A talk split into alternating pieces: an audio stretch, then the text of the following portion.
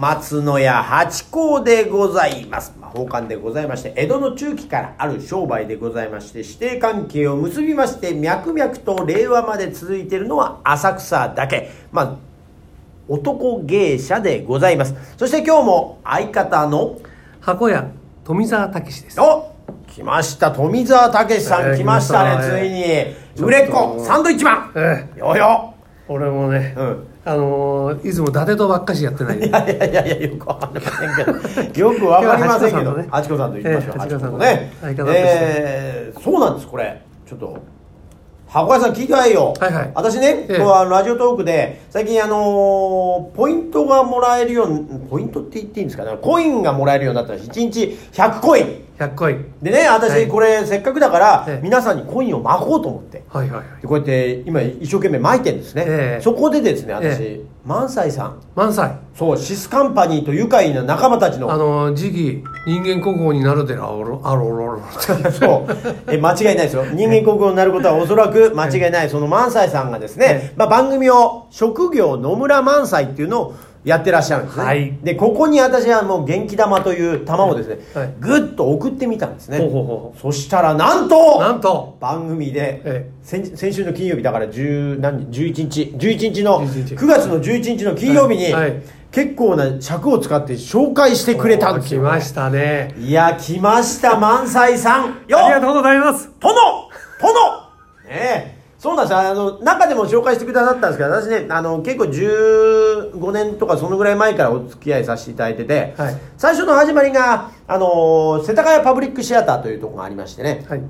世田谷に劇場があってそこの芸術監督を萬斎さんがされてまして。はい。で私たちもよくそこで、え。えー公演パントマイムの公演をしてたんですね。でだからそんな関係でつながりがあってである時にその国盗人国盗人ですねリチャード三世という、まあ、あのシェイクスピアの戯曲がありましてそれを狂言風に萬斎さんが、えー演出をし直して全く日本のものとしてお話のプロットだけを使った芝居があって、はい。それで萬斎さんがもちろんリチャード3世との悪役、はい。はい。もうほんと3時間喋りっぱなしというね。これねすごかった。ね声が枯れないんですよやっぱね。ああ。素晴らしい殿でございまして。で私は一等のものっつってね殺し屋の役だったんですよ。だからあのー萬斎さんの側近というかですね。あじゃあ共演したわけですね。そうなんですよ。すごいじゃないですか。そうなんですよ。萬斎さんが「よっ!」って呼ぶと、はい。パッと忍者みたいに出てくるという役で、だからもう本当に楽屋裏でもすごく親しくしていただいて。そんな縁があったんであこれは萬斎さんに忘れてもらっちゃ困ると思って送ったら。あいいタイミングですね。いやー、ええ来ました。それでだってこの番組のね、ええ宣伝やら、まあ、普通には放課、パントマイムをやってたんだけれども、放課になって今活躍してるよ。で、景気が良くなったらお座敷に呼んでちょうだいねって、こう、この男、粋これこそ粋な旦那。余裕ですねいや最高。まさか世界の、世界の野村萬斎さんがですよ。もう、泉流の、もう一番面白い、あの、狂言師さんと言っても過言ではない。私大好き。はいのね今今あれですよねえっ、とお子さんも、うん。ええあ、ゆうきさんね。はいちょっと出てます。二十歳になってね。ええで娘さんもああ、もう、あの、女優さんになったんでしたかね。あの、はい、クモンの CM なんかも出てますね。ええそうですねはい、はい、ははい。そうなんですよ。らしいですね。そこのもうあのおお友達っていう感じで。だから殿と 殺し屋っていうあもうそういう関係です本当お世話になりっぱなし。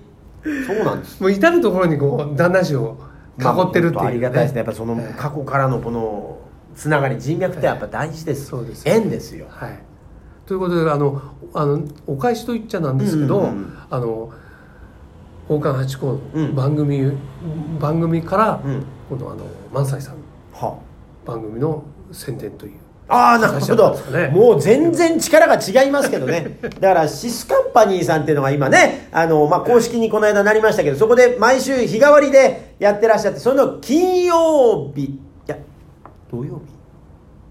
土曜日だったかな？さっき金曜日。金曜日。11日の金曜日あれ？しまった！萬斎さんまずいよこれ。え？らシスカンパニー毎日日帰りでやってましてね、えーその中の一コーナーで職業野村萬斎というのがやってまして大体7時に更新されてましてね。で「ござるの座」っていう狂言をされてるんですよずっと。あのでそれが映像配信ととかやってらっしゃってそれが映像の方もやってる。大ヒットしてるんですね。でこれ萬斎さんの「ござるの座」っていうのはええ。狂言とか能とかってええ。すごく分かりづらいってあるじゃないですか、ええだけどあのござるの座の前には必ずあの解説本とええ。解説が入って、ええ。その後見るからなるほど。分かるわけですよ。じゃあ小学生の君たちにも分かると。わかる。いや本当にねあの食わず嫌いしない方がいいと思います。これねまあ皆さんねあの日本語で遊ぼうって番組やって「ややこしいやややこしいや」ってやってるからもうおなじみだとは思うんですけど狂言はあの今で言うジャパニーズ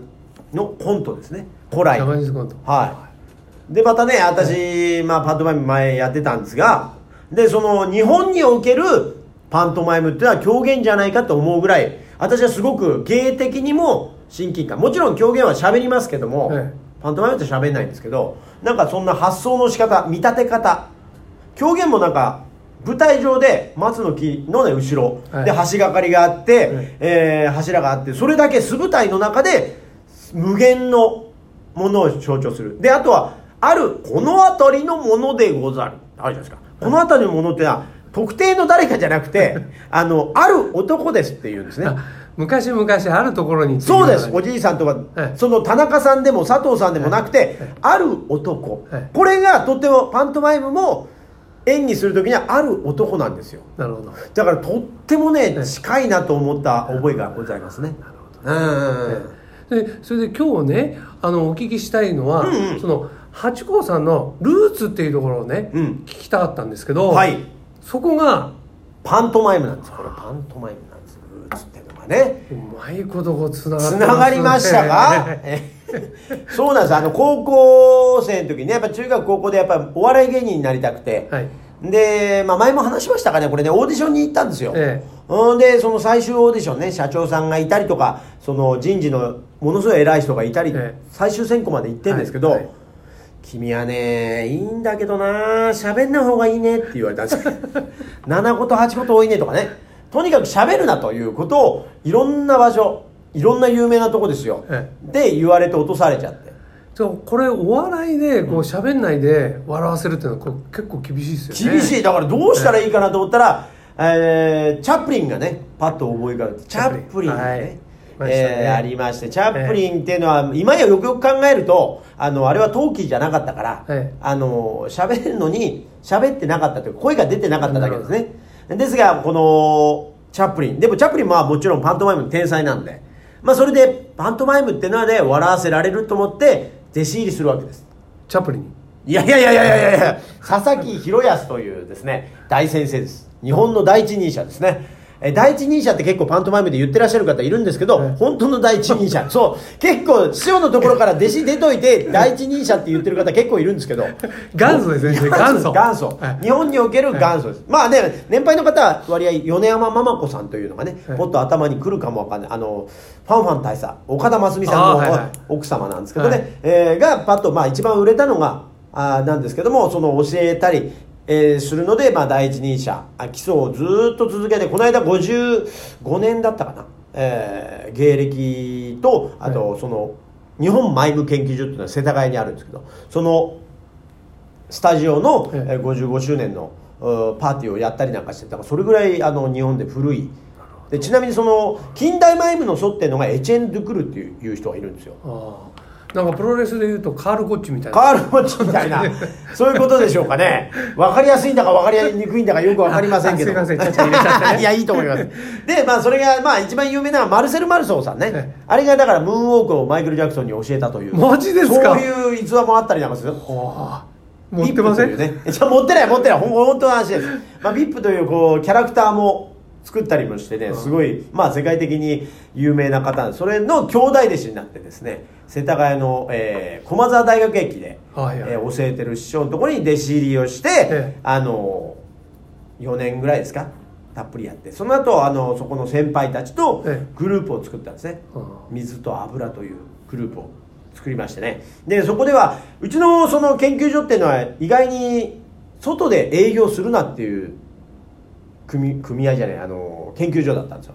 なぜかっていうと芸が荒れるってんです、大道芸とか、ええ。まあなんかそうすると人にこびるっていうか相手に合わせた芸をすあるね。でも、ええ。うちは、ええ。あの自分がいいと思うものを突き詰めてそれとお客様の、えーアンテナがあった時に最高の状態になる。自分をずらすなっていうう教えだったもんで。ブレちゃいかんぞと。そうなんです。だからやめてもええ。そういうことしちゃいけないってんで、ええ。匿名でね水と油でそれぞれが「じゅんじゅん」えモモコン、小野寺ん、スガポンっていうね、もうこれだけ聞いたら いかにもつまらなそうというこの4人がね、えーグループを作ってやったんです。でもこれがね、世界的にもそのグループでパントマイムをやるっていうのはなくてあ、で、あー結構受けたんですね、これがね。そうですね。あのパントマイムのなんか印象っていうのは一人でやってるみたいな、ね、そうなんですよね、基本的には。そうなんです。でも、この4人っていうのがまたポイントでね、はいこの1人、2人でやると、まあ1と1なんですよね。で、2でやっても1と2なんです。でもこれ3になるとはい1対多数になるんですよ。あー3なんだけど多数っていう演技で、まあ、追い込んでったりすると2人で追い込むってやるとやっぱ、えー佐藤さんを田中さんと高橋さんが追いかけてる状態になるんですが3になると群衆っていう見え方をするんでうんこれは最初のはい群群衆が3だった。これはすごいあのうまいことできた。削る文化じゃないですか。日本の文化もそうですけど、でパントマイムもそうなんでそこの最初の4人でやってたんですいやそれぜひ見てみたかったですね。いや本当にはい。今もうないんですよね。だからないよね何でしたっけね。えっ、と一回ビデオ撮りみたいのはあったんですけどね。シアターテレビジョン、えーこれで流れてた不時着という。あじゃあもしかしたらあの YouTube みたいなの。YouTube に出てるんですかね。どうぞシアターテレビジョンに連絡していただくともしかしたらもう一回再生するかもわかんない。なんかあのビデオ化とか DVD 化の話もあったんですけどね私たちのパントマイムだから喋んないからですね。おっとうん時間ですよこれは。じゃああのそこにあのこう興味のある方はぜひはい。探していただくって感じでね、はいこまた。のこのお話はまた次回。ああわかりました。聞かせてください。はーい